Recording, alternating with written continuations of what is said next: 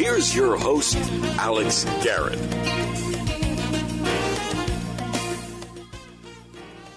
Well, on this edition of Adapting with Alex Garrett, I got to first give a shout out to David Oliva and his brother Chris Oliva as they introduced me to my next guest. You might hear him uh, with CUNYAC, the CUNY Athletic Conference. You might hear him doing St. John's. You might hear him pretty much almost everywhere, it feels like. Ralph Bednarczyk, a broadcaster and an adapting announcer. I'll tell you why in a bit. But Ralph, this has been a long time coming, and it was great to finally meet you a couple weeks ago. Absolutely, Alex. Uh, I I knew it was you when I saw you, but I was of course busy broadcasting the game.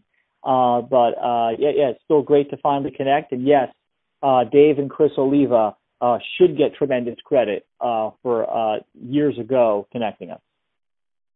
And so, and, and credit is where credit's due.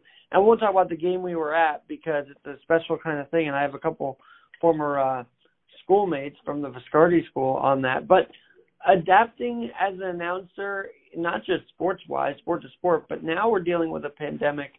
And so let's start there. You just told me that things are really, you know, it, it's not easy right now. So adapting to this wave of COVID, is it any different to the last time, like when real cancellations were happening last year?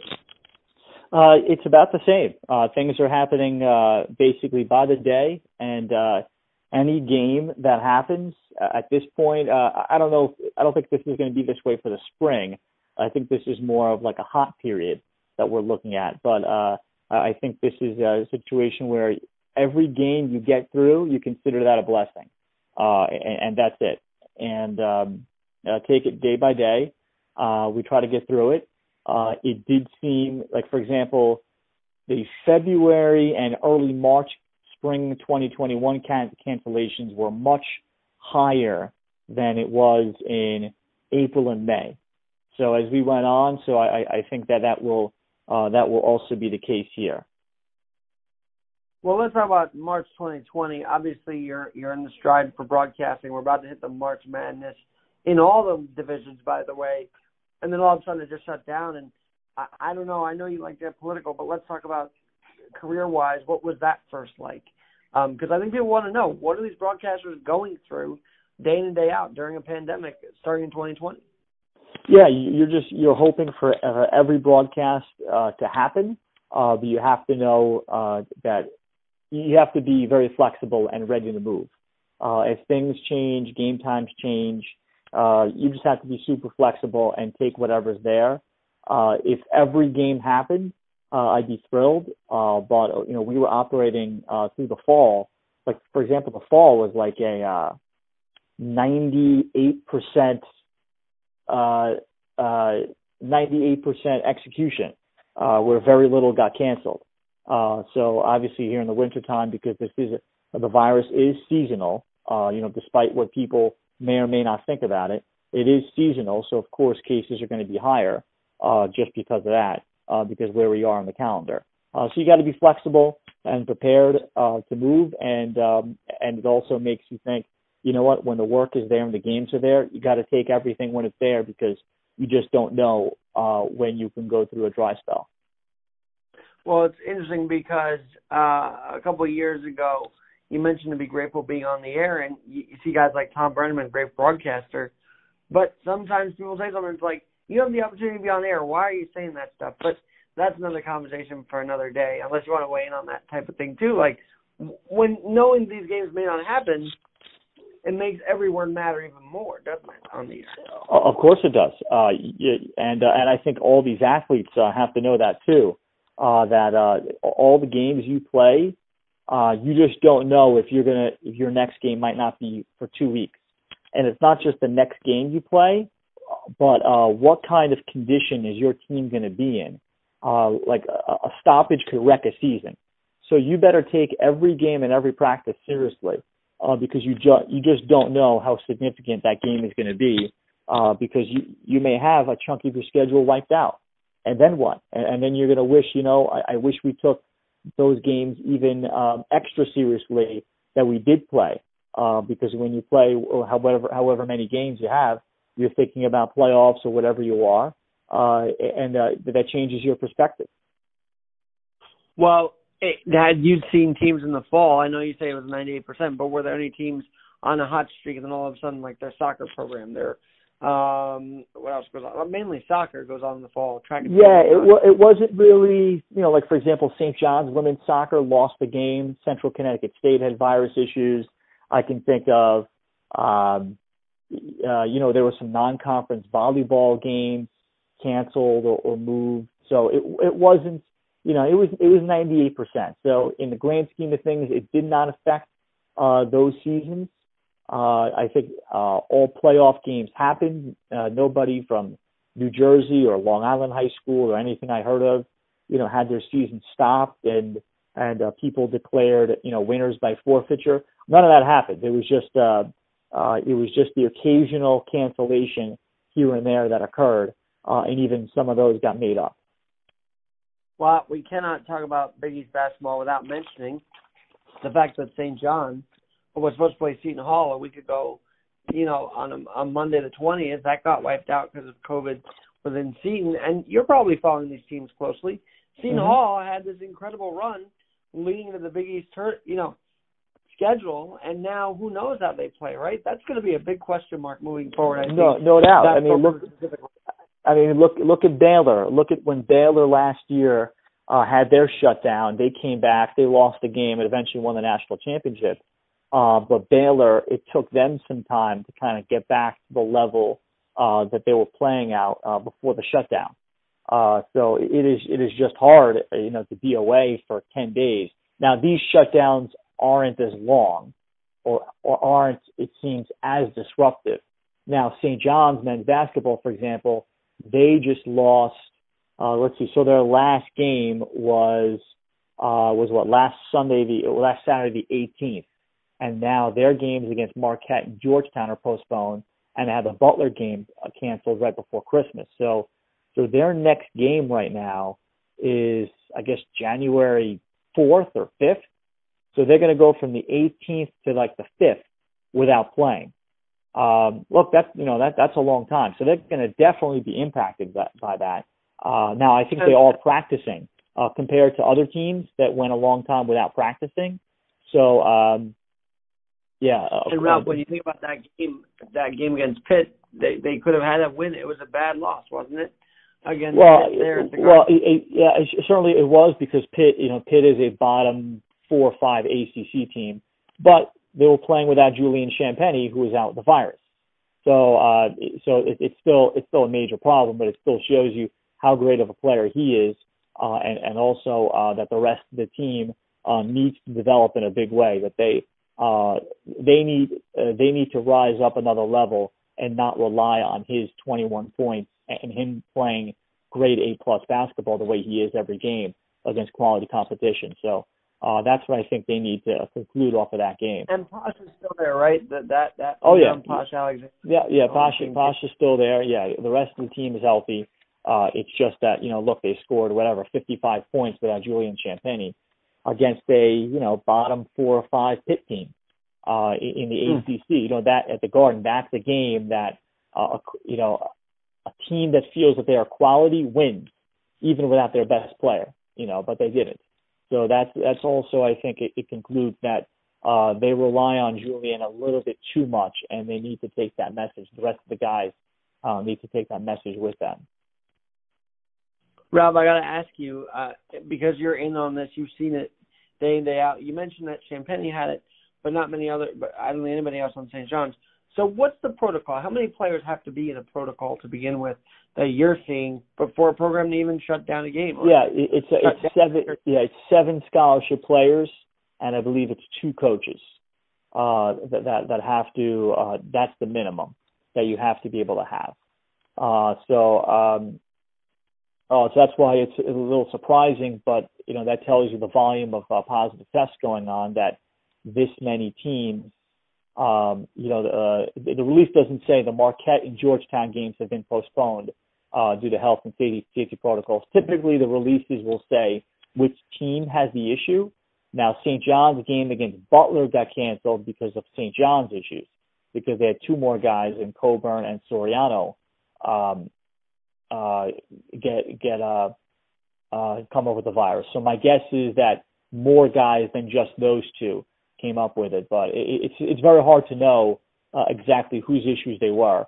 Um, and um, but but look, I, I think that uh, we're in a position where uh, all leagues and teams should be in a position where they they should pivot. So if Marquette is is completely okay and they have 10, 11 guys ready, they should play whoever else had opponents canceled just like last year and just play each other. So and uh, don't worry about gamesmanship or pivoting, and whoever whoever is good, just turn around and play, and uh, don't worry about it because uh, the games. I think it's more the most valuable thing is that the games get in rather than some of the gamesmanship we saw last year where teams would deliberately either come back slowly. Uh, usually they would come back a little slowly. Uh, I thought there was a little gamesmanship going on where teams would say, okay, no, we're going to try to come back and be ready for this opponent rather than this opponent because if we come back against the better team, we're going to lose. So we want to come back against the more the lesser opponent. I think there was a lot of that taking place uh, last year. Well, you know, Steve Dombrowski at St. John's, uh, you know, he might want to you, you get a copy of this, but I don't I don't want to upset anybody over St. John's, but I got to ask you this because you're there. Mike Anderson pre-pandemic, you know, he it was a little tough for him. Now this pandemic, I mean, what do you think his his job security is like? I, I feel like you're on the around the team enough to answer that. Oh yeah, I, I, yeah, I th- I think that it's very hard to to judge coaches uh, right now uh, because uh, you just you know what is what is the roster makeup uh, right now? How how much how much of a stall there is? That's why we saw so few coaches get let go uh, after the 2020. I think, I think the number was only seven Division One men's coaches got got fired after the 2020 season. Uh, 21, uh, there were more that that got let go. Uh, so, um, uh, which also was a slight, slightly bit of a head scratcher because there were uh, so many so many more virus issues compared to the 2020. Now, 2020 was more about saving money and not buying out expensive coaches uh, because you know you're going to bring on a new coach and then have no July recruiting period, or you know you're really handcuffing them. So so it, it is very very difficult to judge uh, right now um, uh, some of these programs that just uh, are going to go stop and start, stop and start. Uh, it, it's just it's simply unfair uh, from from that perspective. Uh, so um, uh, and and also the difference from your opponents that that you're playing are um, depending on what areas of the country they are in, uh, they are just so much more. They have less stoppages than you do, uh, so it's really not an even playing field in conferences like the Big East that uh, that have schools all over the place compared to let's say Division two, Division three, where everybody's a little bit more in the same boat. Yeah, geographically, this thing is a nightmare based on where you are, and that's also impacting the NCAA. All right, I want to get back to Ralph. Ralph Bednarczyk is joining me here on adapting to Alex Garrett. You mentioned the car ride from Hostos to the Four. They also do games. I think you mentioned Stony Brook. So tell us exactly where you announce, where people hear you uh, if they're listening to this interview right now uh, and are familiar with the voice. Well, I mean, you know, the, the the simplest way to say, not to bore people, is kind of uh, everywhere and a little bit of a little bit of everywhere too. Where you know uh, the main places would be, of course, uh, St. John's Athletics on their ESPN three and RedStormSports.com streaming. I'm the Rutgers women's basketball radio guy. Uh, so there, uh, so that's on um, 1510 Fox Sports Radio in Jersey, and obviously streaming. I'll do um, uh, Big Ten Plus games of, uh, of various sports. January 1st, I have the Rutgers men's game, um, which I hope happens too, uh, which is a Big Ten Plus uh, game. So uh, all over there. Um, New Jersey City University, I'll do streams there in PA. Stevens Tech, same thing. I'll do PA and mainly streams. You know, I filled in once, just I said, on uh, at Stony Brook. Uh, I'm the PA announcer for uh, the New York Red Bulls and Gotham FC over at Red Bull Arena. Uh, so on and on it goes. I do NCAA, uh, like three to four NCAA championships a year for the NCAA. You know that are Division two, Division three national championships. So uh, on and on it goes that way. So I, I try to keep my calendar as busy as possible because I love what I do. I really feel like I'm catching on a rare day off, judging by what you just told me. So um, I know you'd be working, and I'm I'm gra- grateful that you spend the time with us here have it, you know, here at this podcast. So thank you, Ralph, uh, for that. Okay, so all of that being said, I want to get to what where we met, which was actually CUNY Athletics has begun. I think it's been a couple of years in now. Wheelchair basketball, and as I mentioned earlier, you've done all these sports. What's it like calling a wheelchair basketball game, and how how much of a rhythm, a different rhythm, do you have to have than when you're doing, say, a St. John's game, and, and how do you adapt to that? I'm just curious. Uh, well, yeah, I, I, actually, I had broadcast wheelchair basketball once before already in uh, 2015. It was like a New York City Mayor's Cup um, wheelchair basketball event. It was a tournament uh, that I happened to randomly, you know, uh, they were looking for somebody, so I did it. Uh, so I had already seen it, um, and um, you know, really the rules are mainly the same. Uh, there's a couple of small subtleties in terms of the rules that are a little bit different, but other than that, that doesn't take much adjustment. And um, and and at the end of the day, it's still a basketball game. The concepts are still mainly the same. You know, there's more picking. You know, like there's more off-ball picking. Like there's really no such thing as a moving screen. It's more like there's almost like football where there's more downfield blocking, uh, where you're trying to keep uh, create advantages uh, uh, that way. So like there is no such thing really as a moving screen. Uh, really in wheelchair basketball, there's very little of that. There's more picking like off ball. Otherwise, it's still basketball. There's still athletes that put in a lot of time and energy to be really good. And uh, a couple times, I mean, you know, when you broadcast up close, uh, you know, the average right-handed layup that we take for granted, uh, the layups that they shoot on the move while rolling, uh, that's not the easiest shot. You know, and, and you know, you, you figure a right-handed layup uh, for a, uh, a regular basketball player has to be a 90% type shot, right? In, in a uh, a basically a an uncontested right-handed layup has got to be a 90% shot. And in wheelchair basketball, it's not it's not it's not the easiest thing. They have to get really good at it. Um, so that's something one of the things that I really appreciate. That now that I've done a couple of uh, CUNY wheelchair basketball doubleheaders. And uh, what's it like for CUNY to expand? Because you've been with them for a while now, haven't you? Yeah, since 2008, I've broadcast CUNY championships. So yeah, I, I didn't mention them, but you know I could have mentioned them and a bunch of other stuff. I mean, you know, CUNY's been awesome and uh, a lot of great memories, a lot of great games that I've done. And so when they expanded to include wheelchair basketball, what what was your first take? I think it's a pretty ingenious idea, to be honest with you. Uh, yeah, yeah, yeah. The bigger picture, I mean, that they have a great guy first running it, and Ryan Martin, who played for the New York Rolling Knicks, and he's got a tremendous background, but not just as a player, but as a person and organizer. Like uh, he he really wants it to be, and he and like I think CUNY saw that there was a uh, uh, just a need in the metro area to basically have an adapted sports team. You know, the way there's others in um, in other parts of the country, like Illinois, Edinboro, and Pennsylvania, and some other places uh, that have these teams. But New York did not have one uh, for um, you know for kids or college students to go to. So they said, well, let's make a a conference-wide team. Uh, there was a need for it, and uh, and uh, he really wants to build it up where uh, uh, where there's going to, you know, I think someday he he would want it to be where there's going to be a a women's coach, head coach too, and a separate men's coach too, where they're really built up to that standpoint. So, uh, yeah, it's uh, it's, definitely a great idea, and it's something that um, it just gives another outlet and the more attention it gets. I mean, Ryan, I think is you know he's actively recruiting and looking for players, so that I think his dream is that they have 12 men's players, 12 women's players, and they're all truly college students and uh, to build an empire uh, that way, and it you know pr- provides an opportunity for the tri-state area uh, for all those kids that have uh, uh, any kind of disabilities uh, to have to, to have a place to play sports. And it's uh, they are passionate, man. And I, I've actually been fortunate to get to know uh, Malki and Destiny. Malki on the men's team, Destiny on the women's team, and uh, from the Viscardi School and Joe Salonica so shout out to them and shout out to Zach and Mike Sporton, who I've known for about uh, 10 years or so. I mean, you joined in 08. I went to Queens in 09, so it's kind of an interesting uh, intersect there, Ralph. So that, it's it's fun, and uh, the more you do, the more fun it's going to be. I, I assure you that.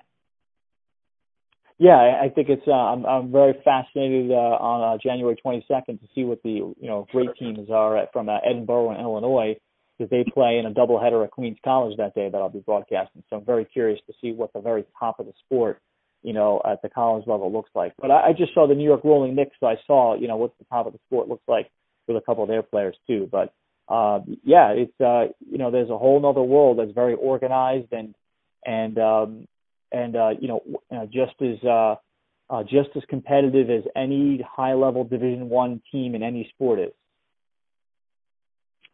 Let me ask you this because from an outsider perspective, someone seeing this might say, "Well, they're inspirational," but the coolest thing is these guys don't want to be considered inspirational; they just want to win, right? So it's a very interesting dynamic. Oh yeah, yeah. No, look, these are all. Oh yeah, these are all you know athletes that that that are competing. I mean, to some extent, and uh, and I think that I think the goal is that they just don't want to play for fun.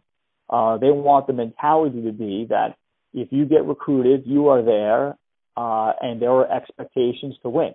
Uh, they just don't want it to be like an intramural team. That's not the point at all. Uh, you know, they don't exist that way to be intramurals. Like I know the you know Illinois and the Edinboro teams, they don't exist in uh, you know adaptive sports to just you know be intramural. Um, I I think they I think they want people to be upset if they lose. Uh, that's the whole uh, that's the standard that they're trying to create. Right. Well, and of course the Illinois Illini. I mean the Illini. That's that's a a D1 program di- dipping into this. And could you see more Division ones pick up and and dip into this uh, adaptive sports market, if you will? Uh, yeah, I, I don't know if I don't know if um, uh, I don't know what the data is. I mean, how many people are you know are, that are qualified, you know, uh, that would fit that category. I mean, I hope there aren't that many uh, disabled kids in the future that uh, you know that have to go that way. Uh, so um, you know, but I just think that they want to have um, at least CUNY realizes that there is definitely a, a hole in this area where um, any any young kid that, that loves sports, there is a path to play the sport at a very competitive level through college, and I think that's what that, that's that's what they want to do. I mean, um, you know, geez, down the road, can another college pick it up? Sure, I think that's that's possible. Um, I know that University of Illinois uh, wheelchair basketball team is like the first one and they were formed something like in 1948.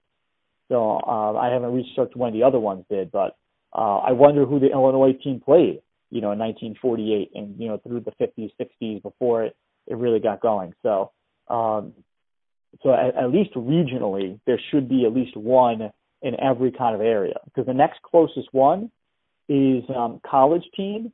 There's Edinboro, there's Team CUNY, and then you have to go down to Charlotte, North Carolina. There's another college team.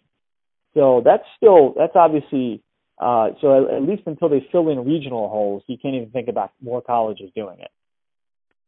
I'll tell you what, maybe you'll have the ear of the Red Storm one day. That would be kind of interesting if they decided to go into this because I think a lot of I don't know what the disabled community is on St. John's, but I feel like a lot of people would be interested in doing this uh, if they decide to expand. So who knows? You know, that's that's for them there. All right, you mentioned Ralph uh, soccer. You do Red Bulls. And I think I asked you this in the car ride. I, I said, what did NYCFC look like? Did they look like a team that could win the MLS Cup as they just did? Uh, yeah, they're, they're a classic example of a team that was always capable, but they got hot at the right time. Uh, look, they had to win a huge road, you know, road championship game in a tough environment at Portland. Uh, that's the, uh, the classic case of uh, of a, and, and of course they had to go through New England and they had to win uh, twice in penalties, you know, against uh, against New England and against Portland. So uh, they just you know ride a they just put together just a magical magical carpet ride and Cinderella run. They were very good, but uh, they just were able to ride it through uh, where they were already of quality, and then they got enough breaks that landed their way. And I'll tell you what, I mean, I, I don't know the names as well as I, I used to. I mean, David Villa, I, I know he was around there for a while when they first started and whatnot. But I do know that it is interesting. They are the champions in the Bronx for the first time in about 12 years now. So it's just funny that they are the ones, and good for them. And maybe you can comment on this. Is soccer having a rise in New York um, more so than a few years ago, even? Oh yeah, I think it is. Yeah, uh, no doubt. I mean, there's just. uh there's just so much soccer uh, being played at the youth level. Uh, so uh, I, I think you know now anybody the age of 20 is familiar with soccer compared to the previous generation that just uh, soccer just wasn't uh, their mindset. But you know, it, they know it takes it takes a full generation for a sport to kind of uh, uh, blossom and then to, to build a fan base. You know, you have to engage, you know, uh, engage fans when they're very young, and then eventually when they have their own money and their own families, and and, they start and they start to pass that along. That's what it takes to build a fan base. You know, fan bases don't um, in a sport like soccer, they don't get built up automatically.